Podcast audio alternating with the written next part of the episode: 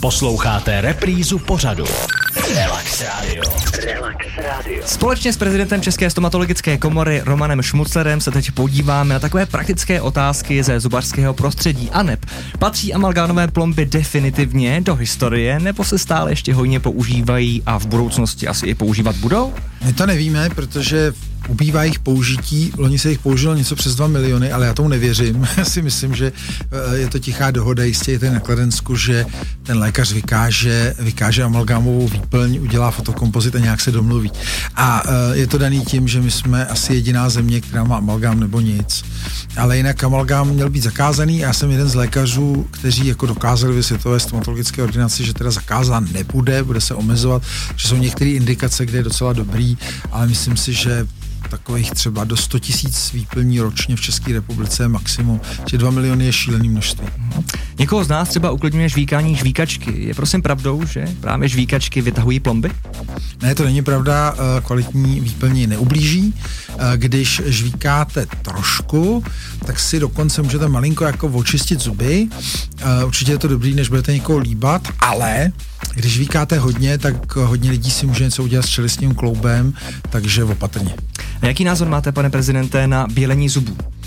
Když se dělá profesionálně, to je takzvaný domácí do takových jako rovnátek. Je hodně takových ordinací, který jako, že vybělej na křesle během hodiny, to nefunguje, to tak skoro jako podvod. A dokonce v angličtině proto neexistuje, proto jiný termín, oni jako rozlišují dva termíny, ale to bělení domácí funguje velmi dobře, když se dělá správně, tak eh, lidem eh, se nescitliví zuby. A když se dělá špatně, což dělá řada, řada lidí a někdy pokoutně třeba dentální hygienistky, tak eh, se může stát, že budete mít velkou bolest při jakýmkoliv jídle, který bude teplý nebo studený. Takže nechte si to udělat někým s malou energií, jak do tomu rozumí, ale jinak je to super. Jaká je tak optimální částka zabělení zubů?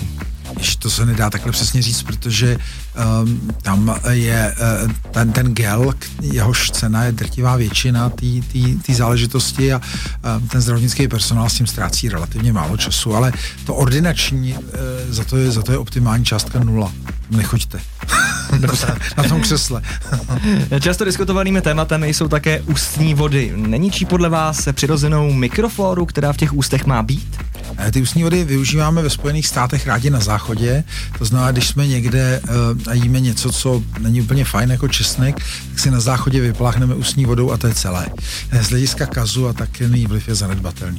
Dobře, a když už jsme teda nakousli Spojené státy americké, tak v čem bychom se my tady v České republice mohli v rámci péče o zuby inspirovat v zahraničí? Já bych se nedíval do Ameriky, protože Amerika je země extrému. Jo. Tam, jsou, tam je zdravotnictví pro ty nejlepší lidi na úrovni, kterou si ani Švýcar nedokáže představit.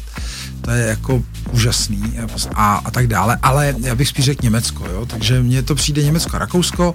My jsme s nimi zakládali tu lékařskou komoru, byli jsme v jednom státě, pak jsme si řekli, že to umíme líp bez těch Rakušanů asi se to úplně neukázalo a, a teď by bylo dobré se o těch Rakušanů něco poučit. Že jo? Takže oni si jako čistí zuby, učí každý dítě na škole, jak si má čistit zuby a jakou technikou. To jsme nabízeli českému státu naposledy minulý týden, děláme to každý rok. Stalo by to 50 milionů korun, jak vydávají miliardy a každý rok nám stát řekne, že se miliardy utratí za takzvanou prevenci, třeba, že politici jezdí s někým na nějaký školy v zahraničí a těch 50 milionů český stát nenašel. Jsme jediná země v EU, která neučí děti, jak si čistit zuby a tak dále.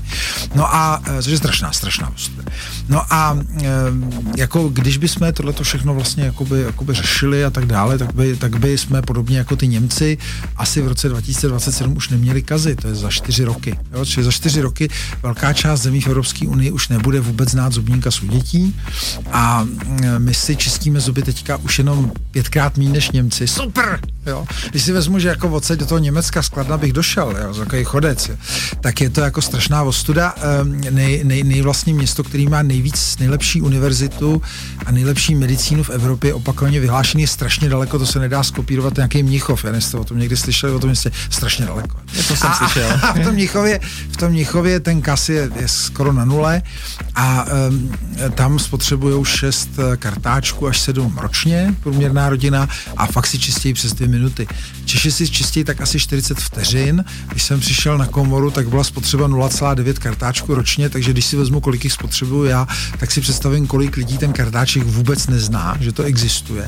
Ale teď už je to dobrý, my jako komora děláme fakt strašně akcí za svý peníze, za peníze partnerů, moc jim děkuju, dělají to dobrovolníci. Český stát a pojišťovny kašlou na lidi, ale my makáme a teď už máme dva kartáčky, představte si na Čecha, takže já myslím, že, že ještě, ještě třeba, jestli budu 4-5 let to dělat, tak bychom mohli být něco jako ty Německo. Děkuji, tak já si jdu vyčistit zuby a v našem rozhovoru za chviličku pokračujeme. Relax Radio. Relax Radio.